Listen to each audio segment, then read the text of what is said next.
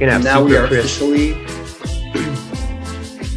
officially uh, gonna stop uh, on the air. on the air. Yeah. Still with perhaps a little bit of a delay, but what can you do? We're bicontinental now. Uh, totally. I don't know if that's the way I would necessarily describe it, but multi-continental. I, I identify as bicontinental. Fair enough. Um, Podmeus worldwide, examining the crisis of modern capitalism from a socialist perspective as we transition towards a podcast based economy, also a YouTube based economy. Yes. Check us out on YouTube, search for Podmeus. I'm on the ground here in Bolivia recording some stuff, talking to people here and getting people's reaction as well to the latest news here from Bolivia. So we have some stuff we're pretty proud of there. So definitely check us out on there. Yeah, good content. In addition to continuing to follow us on whatever podcast feed you use, so you, presumably you've got us on there if you're hearing us now.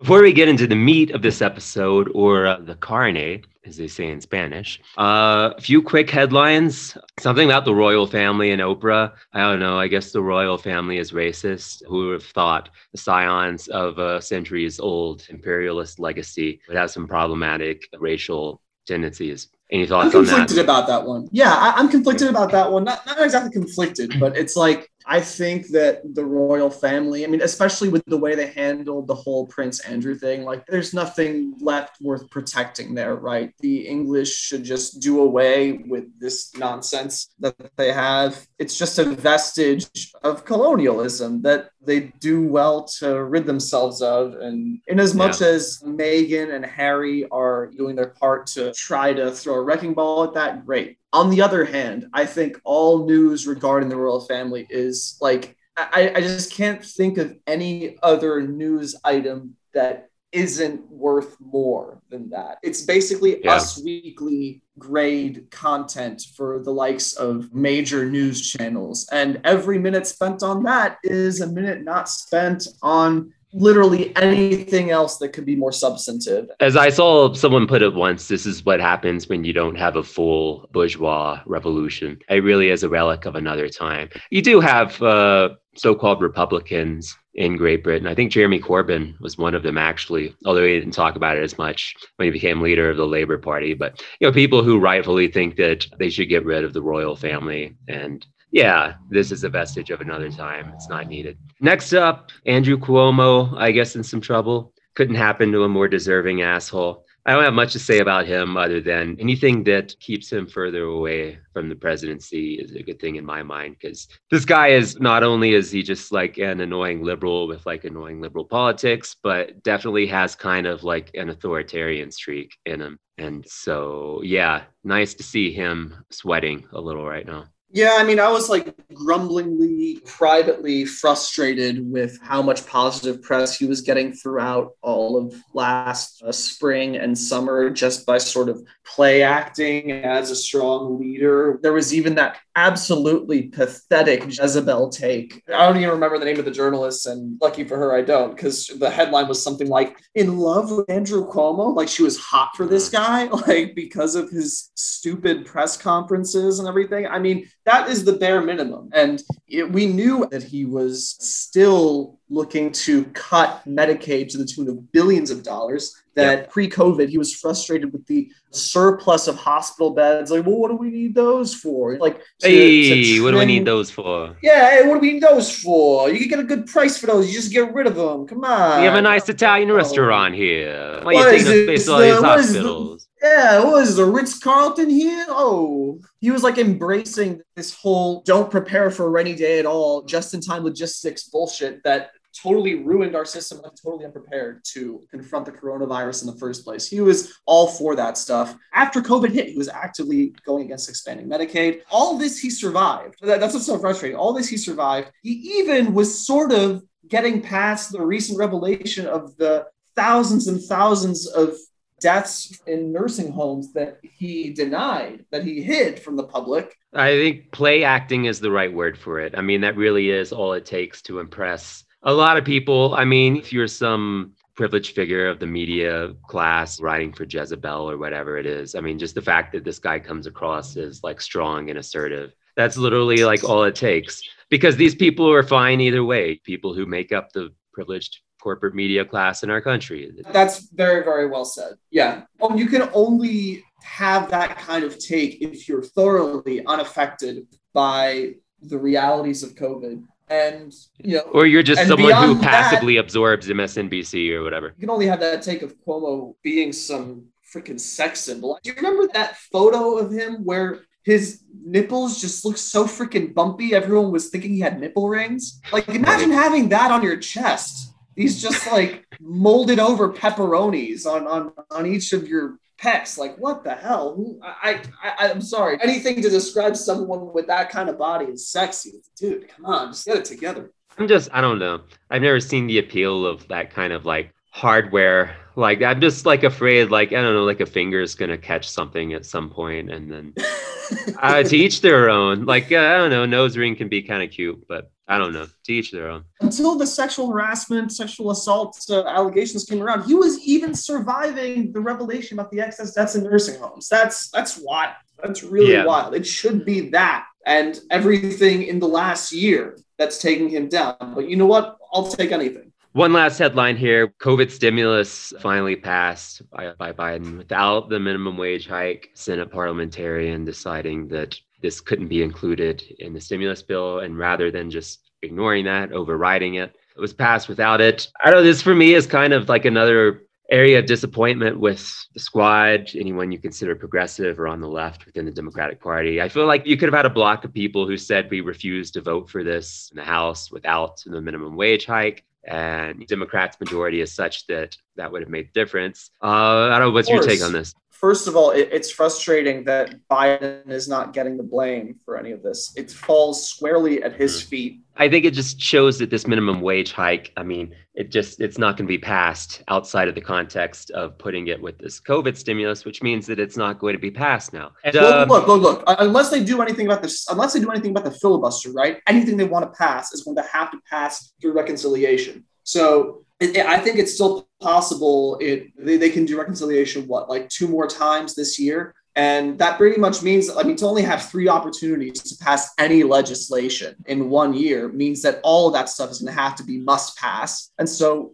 I think there's still an opportunity to find a way to apply pressure in such a way that they can't do this again in one of the two opportunities that will come up over the next year. I mean, I think you're right that the buck partially stops with the executive branch here, there doesn't seem to be any appetite to criticize Biden outside of maybe a few strongly worded tweets, not even directed at Biden. But I mean, have you, know, you, have there's you no appetite of the parliamentarian. No, and, yeah, know, no one had because it's bullshit. No one, it's a bullshit. But it's a good enough excuse it's a good enough excuse for people who wanted one. There doesn't seem to be any appetite for forcefully criticizing Biden here. The squad could have come out and really said, we demand that Biden overrule the parliamentarian, pass this with a minimum wage increase, or we're not going to vote for this. The whole idea behind running so-called socialists within the Democratic Party has been supposedly to take over the party, to really forcefully criticize the party and, and to transform it.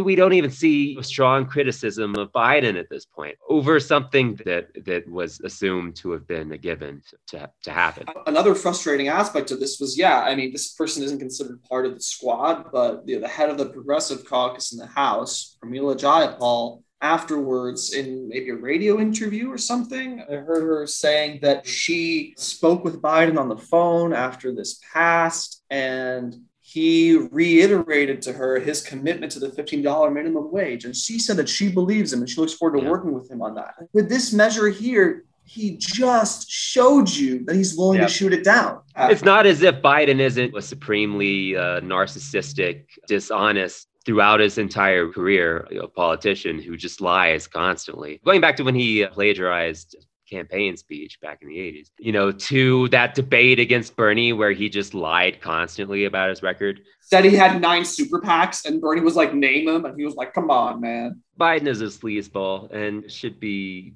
talked about more. I mean, there's so much room to criticize this guy, and it's just not being done by anyone who considers himself on the left within the Democratic Party. But okay, getting to countries with actual competent left wing movements. This is our Latin America update episode. Got some exciting news that's come out recently from Bolivia, from Brazil. We're, we're both dancing a little jig to the news of Jeanine Áñez getting arrested. And what is disappointing, but not at all unsurprising, is that our positive feelings about this development are not widely shared across the Western media landscape. Yeah, I was just telling someone the other day, I went from being very pleasantly surprised, very happy about the news about Áñez's arrest to just becoming like gradually a little bit annoyed as I was like reading all the headlines with how it was being covered in in Western media. But you know, we'll get to that. So just to kind of like catch everyone up on this, if you've been living in a box, much like uh, Jeanine Áñez when she was arrested, apparently she was found hiding in a box with a pretty ridiculous t-shirt. I recommend that people go find the photos of her. It was a box under her bed, right? Is that what it was? That's what I um, heard was that it was a box under her bed. I, I, I think I just think that's funny because if I were to hide from the cops like in a box under my bed. I do have such a box. It's just that they would find me in there with like my Nintendo 64 and old games and they would find me with wads and wads of cash as she was. She was in there with her favorite t-shirt. I can't take credit for this comment. I saw someone posted this somewhere else. This is really quite disgraceful treatment of Latin America's first wine mom president. Yeah. it, they, they, it wasn't certain whether Jeanine Áñez was alive or dead until they opened the box. She was Schrodinger's cat with that T-shirt. I'm just trying to make a Schrodinger's cat joke, and I'm failing. That's all. or you know, she might have been in Brazil. People feared that she might have absconded to Brazil, where I'm sure Bolsonaro would have given her a safe haven. But nope, she was not quite competent enough to make it out of Bolivia. She stuck around which is par for the course. I mean, nothing that she has done during her time in government or anywhere else can be described as competent. She also just ate shit. She was running for governor of the state of Beni in Bolivia and got, I think it was less than 15%, which is pretty funny. Uh, so, not the best week for Jeanine Áñez. Um, not at all.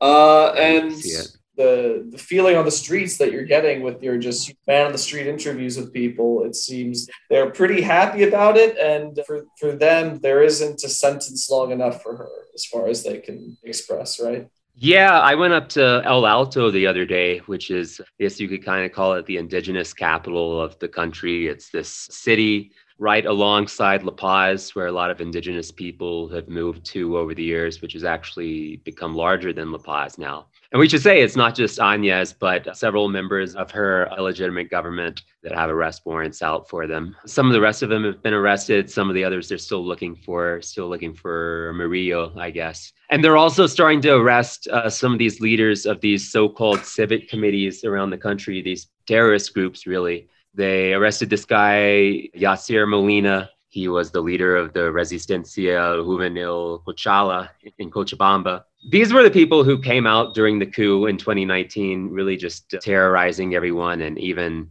with guns, which are actually illegal in Bolivia. Who knows how these right wing shock troops conveniently end up with all the guns and the cash they need? Who knows? Odd, right?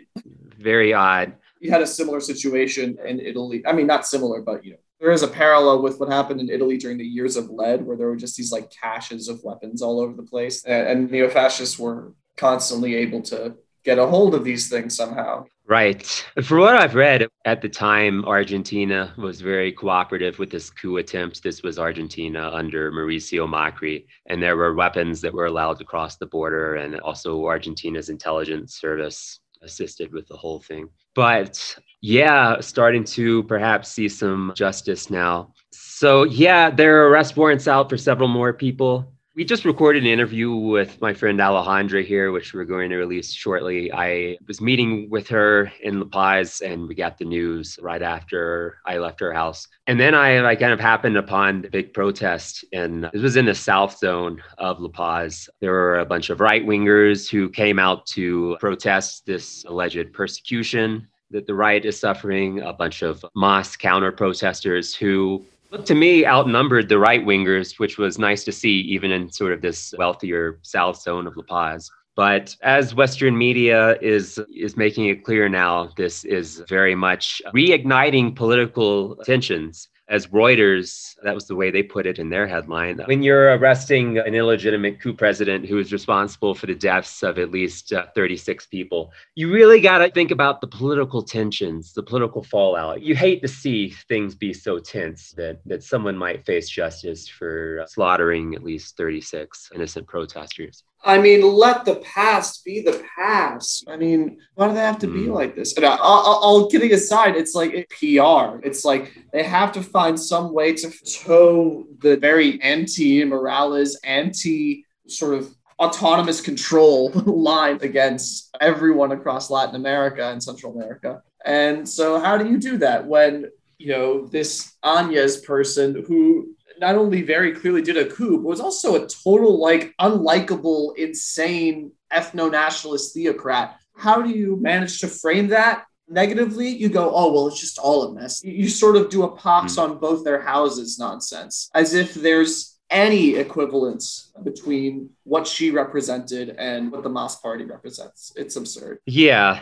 And of, of course, the right wing here is uh, crying persecution. The media is kind of repeating this line that this is a persecution of the right, of political opponents. The headline from France 24 was uh, Bolivia ex President Áñez arrested in crackdown quote unquote, on opposition. The Associated Press called it a crackdown. This is a, a crackdown. It's a pretty restrained one. I mean, no protesters have been killed. As I said, I was out on the streets the other night. People were freely protesting this, and no one is fearing for their life right now. There's a, a judicial process that's playing out and rightfully so. But it's, yeah, I mean, it goes to show kind of the propaganda function of, of Western media, which is not something that exists in the form of journalists being told what to say. It just exists because of the like natural sort of tendencies and, and biases under capitalism. It's, it's, you know, the media tends to be sympathetic towards people on the right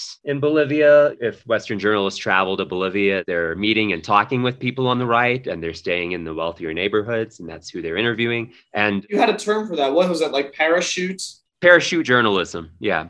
Yeah. Journalists who, who visit places like Bolivia, they're not going to the poor areas. They are not gauging the opinion of Morales supporters typically. And above all, they're just repeating the US State Department line or the British Home Office line, just repeating of the line of these intelligence services and the foreign offices of these Western nations who have always been anti-Morales and of course are anti-socialist. So that's the way that this propaganda is is played out in Western media. It's just a natural tendency, really, if you look at what all the biases are towards in our society. So we're talking about this broader Western narrative, right, that exists across US and Europe, which is why we're talking about France 24 and Deutsche Welle. We didn't go into much detail about Deutsche Welle, but that's like basically German France 24, and, and that that as well is a very much a sort of both sides ish kind of kind of narrative that they tow. And the most egregious of it actually comes from American outlets like the Washington Post and the New York Times. Like Washington Post says the coup in 2019 was alleged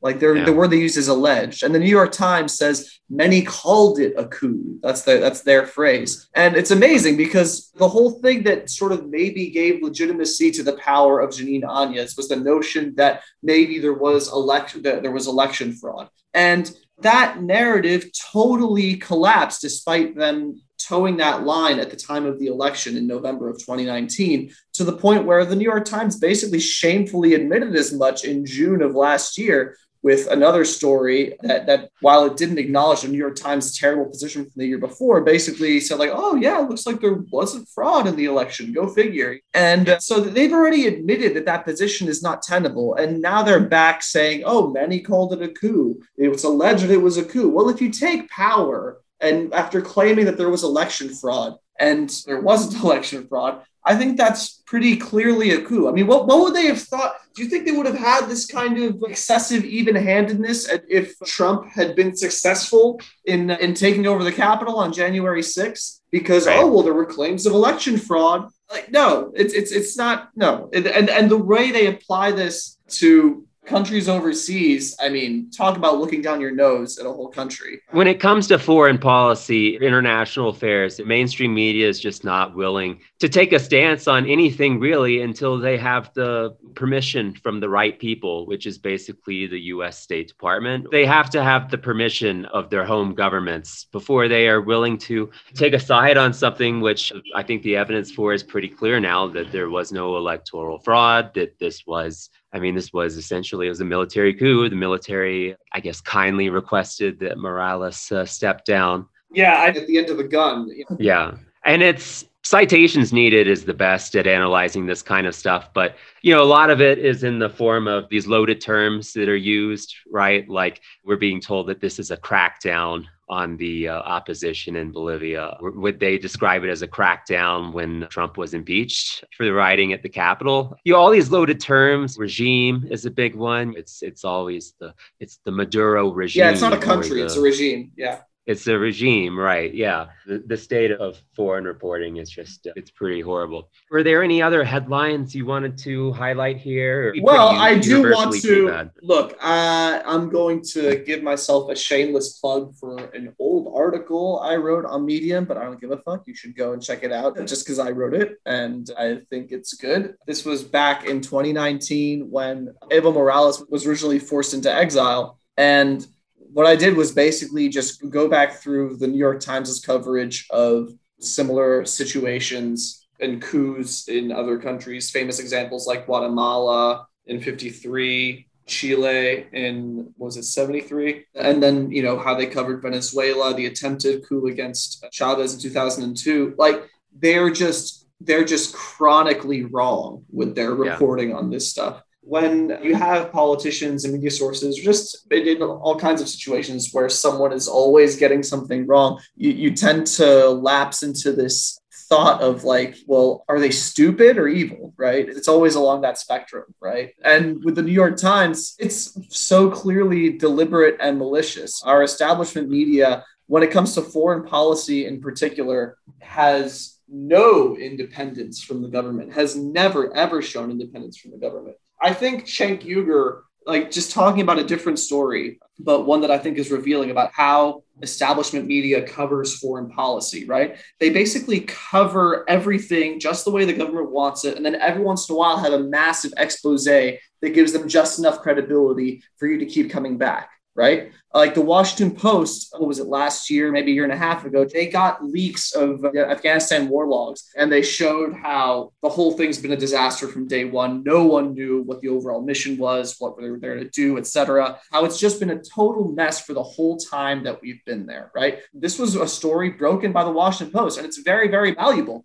But guess what? Next week, when the Pentagon has a press conference about what's going on in Afghanistan or about what's going on anywhere, the Washington Post is going to dutifully toe their line. They're not mm-hmm. going to have a critical perspective despite this wonderful expose they put out and so that's and and you can apply that across the board when it comes to foreign policy. Yeah. And again i think it's just once you understand the the factors at play behind particularly international reporting it all makes sense. Everyone has a bias. Everyone has a class interest and a class perspective. And uh, who who do you think the people are that the New York Times, for example, was hiring to do foreign reporting. I mean, in general, rabble rousers and, and socialists who think that the United States can be a malignant force in the world, they don't go to Columbia Journalism School and get hired by the New York Times. People who are people who are sympathetic to leftist and socialist movements in Latin America are not the kind of people who tend to get hired by the New York Times. You can go and check the, the portfolio of work by any one of these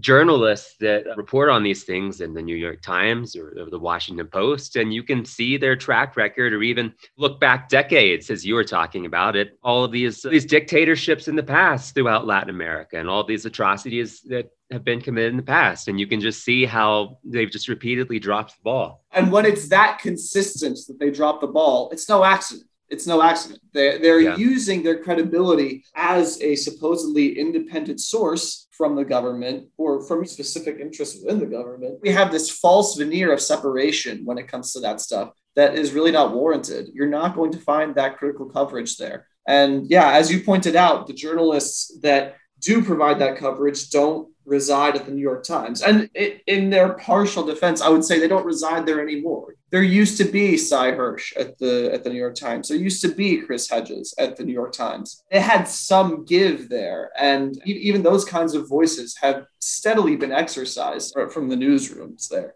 You want real kind of coverage, you got to look for independent sources. You got to look for people with with Substacks and Patreon accounts. And this is something that that establishment types clutch their pearls at. But you know what? They're doing the coverage, and uh, and they're doing it in a more defensible way. Yeah, well said. Something that annoys me because I mean these are matters of life and death for these people down here. There were at least three dozen people who lost their lives because of this coup in 2019. And it really is frustrating to see that not only are they facing the atrocities that they're facing here in Latin America and the, the abuses of these right wing figures, but they can't even get a fair shake in the foreign media. And I think if you're talking about leftists in Latin America and, and socialists, these people know what they're up against. And again, these are people who are in situations of life and death down here and really put a lot on the line to try to uh, achieve progress in their countries. For them, it's I think it's probably just par for the course. The biggest issue for activists in Latin America is not that they're not being given a fair shot by the New York Times because they're never going to be. But it is frustrating for an American audience. I would like to think that these people could have some sense of solidarity and support or at least acknowledgement of their struggles from at least self-avowed leftists in the United States. But far too often, it's it, it doesn't happen, and it's precisely because of the biases of our media, which I think sometimes people just haven't learned to, to see through. I think the people who will get a fair shake or flattering take from the New York Times will be those who find a way to sell Bolivia's lithium to Elon Musk. I think that's when we'll see uh, a glowing portrait. Elon Musk will will back some faction down there and they'll set fire to some building and they'll have freaking like neon pink uniforms or something like that. It's always some weird shit like that, right? Like the Pancasilas had in Indonesia had like orange camouflage, like it's like some soccer team's away jersey or whatever the fuck. It'll be like some weird color like that. And they'll be like, oh, Bolivian freedom fighters to take action. That's when you'll see a, a gushing headline when it's firmly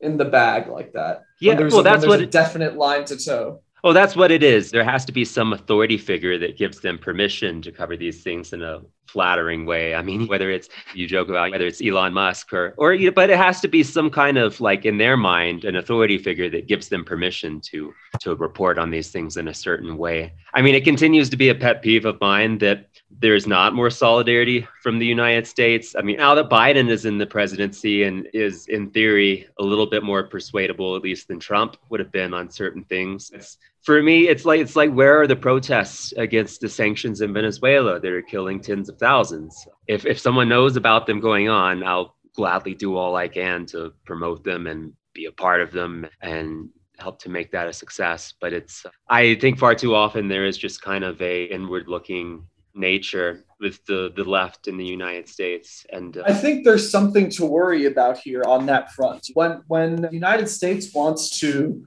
sanction a country it'll be as capricious as it likes and will use the media to to fan the flames on whatever that issue is and Jeanine Áñez did a coup and murdered dozens of people. All of the hallmarks of someone who should definitely be in jail once she's out of power are there. And yet, yeah. I wouldn't be surprised if the State Department, the European Parliament, the forces of Western sort of transatlantic power structure writ large. I, I, wouldn't say this is necessarily a prediction, but I, if it happened, it wouldn't surprise me if they come out with a statement condemning political persecution of the opposition and all that yeah. to then maybe sanction Bolivia now. This could yeah. be this sort of coverage over time with actions abetted by those forces could lead to a sanctions regime. And it's going to all be because Bolivia doesn't want to give us lithium for nothing, that they actually want a fair price for it. Yeah, I'm really holding my breath, hoping that that's uh, not going to be the case. We've seen from multiple case studies. I mean, Iraq in the 90s and Iran now. I mean, just the real damage that sanctions can do to a country and can do to people. Yeah, it's crippling. Um, it's totally crippling. So Yeah, I and mean, also it's, it's, well, one thing we also have going for us on this issue is that so there was all this big to do about the elections in 2019 and how they were potentially marred by fraud, et cetera. But with the ones that put Luis Arce in power, there weren't even such accusations. Like he was elected, and most of Western media, after having been caught by researchers who looked at the election data in 2019, found it all to be above board, they weren't about to accuse willy nilly the, the Bolivians of committing election fraud again in 2020. So they have that going for them as far as having demonstrated very recently that they can go through a political process like a normal country. I think journalists covering Latin America, covering foreign affairs. I mean, they could use a healthy dose of cynicism. They should probably read Devil's Chessboard. They should realize the just the the role that, that Western intelligence plays in shaping perceptions of these places and down to shaping this entire you know, completely unsubstantiated narrative of fraud in these elections here. And it's nothing new. This is what, you know, happened in the 80s when the Sandinistas were democratically elected in Nicaragua. It's all of a sudden it's the State Department was insistent that, oh, these elections are illegitimate. These were unfair elections. And meanwhile, there were elections in other countries that were electing right-wing allies of the United States. And their elections were deemed to be free and fair. It's it's yeah, I, I, I, think these reporters could use a healthy dose of cynicism and independent thinking and probably a history lesson. On the subject of Bolivia, Bolivia also had elections. It was about a week ago now. These were subnational elections, as they call them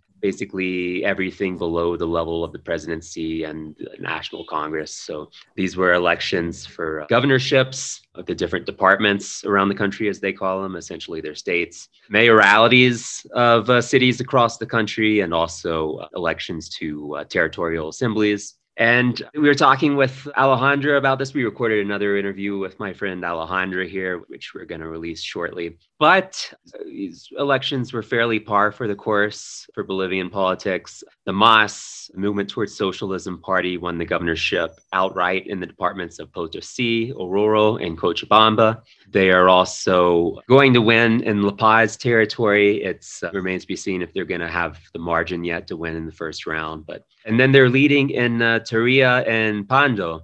And it's also going to go to a second round for the governorship in Chuquisaca. The MAS is in, within striking distance there. Really not a bad result, all told, for the MAS. The opposition only won outright for the governorship in the Department of Beni and also Luis Fernando Camacho, everyone's favorite Bolivian fascist, won the governorship of Santa Cruz, unfortunately. So he's going to continue to have a platform and a, a, voice in Bolivian politics, unfortunately. And then, as far as the mayoralities go in Bolivia, the MAS, they lost most of the mayoral races for the major cities throughout the country, which also tends to be typical. You know, the MAS's core of support is in rural areas throughout the country.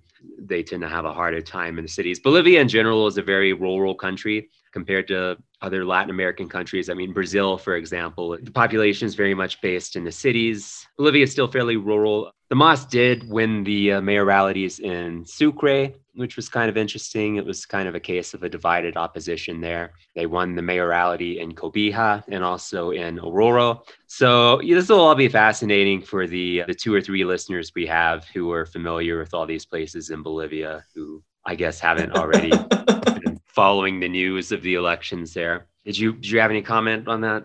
One thing that that Ala mentioned to us, and that's definitely reflected in these results, is how much of, of an established leftist power MAS is. And you said that it's probably the most successful left wing political movement, uh, arguably in the world. And uh, even though they didn't win absolutely everything, this still bears that out. Yeah, I think, I mean, I would say, in my opinion, the most successful leftist electoral party. I mean, there are other movements. Right, I mean, right. the Chinese Communist Party, probably fairly successful, I think you could say. But just in terms of like uh, the, the length of time they've been able to hold power in Bolivia and just the extent of what they've been able to do for the population here in terms of poverty reduction and in terms of really modernizing the country, it's, it's, uh, it's quite impressive. And I think think there's a lot to draw inspiration from. if I were a leftist and I only followed US politics, I think I might be pretty depressed. But you know, there are definitely bright spots around the world and places to draw inspiration from, and, and Bolivia is definitely one of them.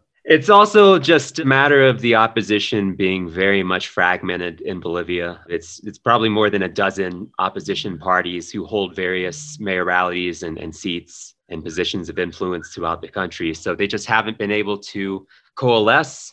And part of the reason is because politics can be very regional in in Bolivia. I mean, of course, over in Santa Cruz, where they've had a kind of the separatist movement. They have their own parties in Santa Cruz, which are distinct from the parties in the area of La Paz in the east, which are distinct from the parties that they have in the north, in in Beni, and places like that. If the MAS hadn't done as well as they did in these elections, which I, I think they did fairly well, the opposition is just so fragmented that for the future, it's it's going to be hard to see them mounting a real united front against the MAS, which you love to see. This is my wheelhouse. So it's I don't expect everyone to be as obsessed with like Bolivian politics as I am. But it's uh, it is something to obsess about, if only to look at an example for ourselves. I mean, we're in. Mm. You could say that given our history and the context here, it, it's a bit apples and oranges. But they've had to contend with our constant attempts at trying to change them, which usually are very serious, lead, lead to bloodshed, and and and cause a lot of strife in, in order for us to get our way. And so, if they can do that there, yeah, I, I believe in a left wing populist movement here uh, a little more, thanks to what they're able to do there. Yeah, that's a good point. They're up against a lot here in Bolivia. I mean, any any Latin American country, any country in the global South is up against a lot because it's not only a matter of building a left wing movement, but it's a matter of not getting cooed by the United States. It's a matter of trying not to bring sanctions upon yourself and really existing in this global economy that is defined by other larger more powerful entities. And I mean, that's one of the reasons I'm sympathetic towards somewhere like China, because there are people who will say, oh, they've abandoned socialism, they've gone to the right, they've regressed into capitalism. They don't exist in a world of their making. They exist within a world that is of our making, that is of the United States and Western Europe's making. And so the challenge for these countries is to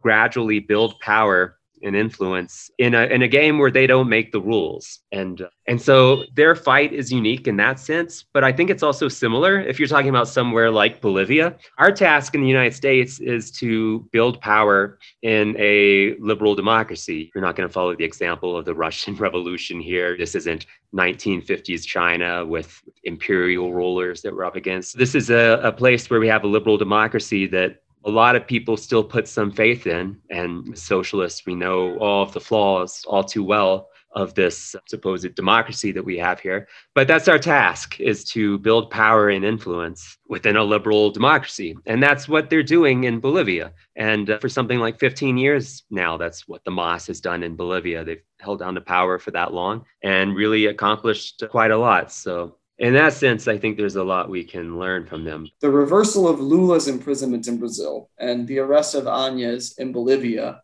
are two events that I'm just trying to imagine their equivalents happening in the United States. And it's just, it's so nice to dream. These events give you a sense that something better is possible. And we really need to get serious about conjuring the political will and structures that would make those kinds of results possible. Yeah, I think that's well said. And we need to get serious about these things. And I don't think you can do it if you're not like, if you're not looking to examples throughout the world and you're not following politics in places like Bolivia other left wing movements throughout the world. I mean, I, I, just don't know where you draw your strength from, your encouragement from, if you're not paying attention to these these places around the world where they're having some success. So, I mean, for me, that's the value of of following these things.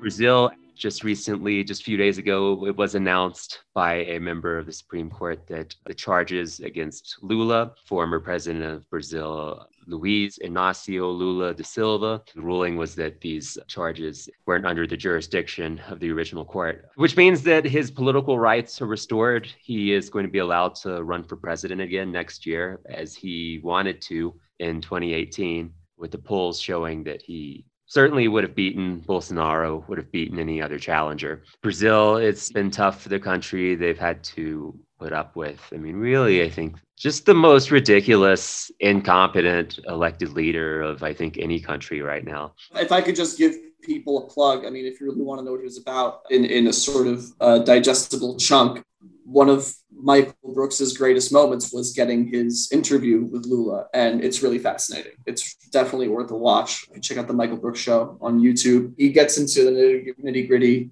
about specific challenges and policies and how he addressed them, and it's great. Yeah, Michael Brooks was definitely a big fan. Brazil, largest economy in South America, ruled by Lula by the left for several years. He was a uh, kind of a member of the Pink Tide in good standing. Maybe not as radical as other members of the Pink Tide, but didn't take the bait to criticize whether it was Chavez or other pink tide leaders. When the media tried to bait him into it, he has said that after this whole ordeal, he's moved further to the left. He's kind of become more radicalized by this. One of the things he has said is that he regrets not undertaking media reform in Brazil because the media, people know much about the media of Brazil. It's just almost hegemonically controlled by this one company, uh, O Globo, which is kind of as if like ABC, CBS, Fox, and NBC were all just the same company. That's the media landscape in Brazil. This one company who supported the uh, military dictatorship when they ruled Brazil. And they were just uniformly every member of the press just about against Lula and against the left and the Workers' Party. It tends to be one of the more controversial issues. If you try to do any kind of media reform in these countries, people immediately say, "Oh, it's this is a violation of free speech and the sovereignty uh, and the freedom of the press." I think that's been a real distinction. Countries where the pink tide, where the left has been more successful, like Venezuela, like Bolivia, have been countries where there has been an attempt at media reform where something has been done about the issue of hegemonic corporate control of the media. In Bolivia, you have Bolivia TV, the, the state controlled, kind of like their equivalent of PBS except kind of a bigger deal. Bolivia TV in Bolivia, they actually they give a fair shot to to the MAS, to the left wing, to Evo Morales' party, as opposed to the rest of the corporate media in South America, which is just uniformly against the left. And you see that in any country that you want to look at. So anyway, that's a little bit of a tangent, but it's I just think that is one of the things that definitely makes the difference if you are willing to kind of take on this corporate media, which really like molds the minds and the opinions of people. If people are looking for an English language source on Brazil, uh, Brazil Wire, very, very excellent. Brian Mier. Spelled with an S. Spelled with, yes, it was actually the way they spell Brazil in Brazil B R A S I L. He's been on top of this from the beginning, pointing out that this has been a coup against the Workers' Party, against Dilma and Lula, and pointing even before like the clear evidence of it came out, pointing out that this is very likely kind of a uh, US backed attempt to undermine the left. And it was just proven to be 100% right. So I can't recommend Brazil Wire enough if you're looking for, like I say, English language news about Brazil. Yeah, I mean, um, it, it's also um, one of the takes I had about what was going on in Brazil last year was about how they, in particular, as it related to Dilma, they went after her for corruption. With Lula, a, a lot of it was fabricated, right? But with Dilma, there mm-hmm. actually is some smoking gun to point to. What that doesn't acknowledge is that in Brazil, a, a lot of wheels get greased, and mm-hmm. no matter what you want to do, if you want to, you know, if you want to get shit done,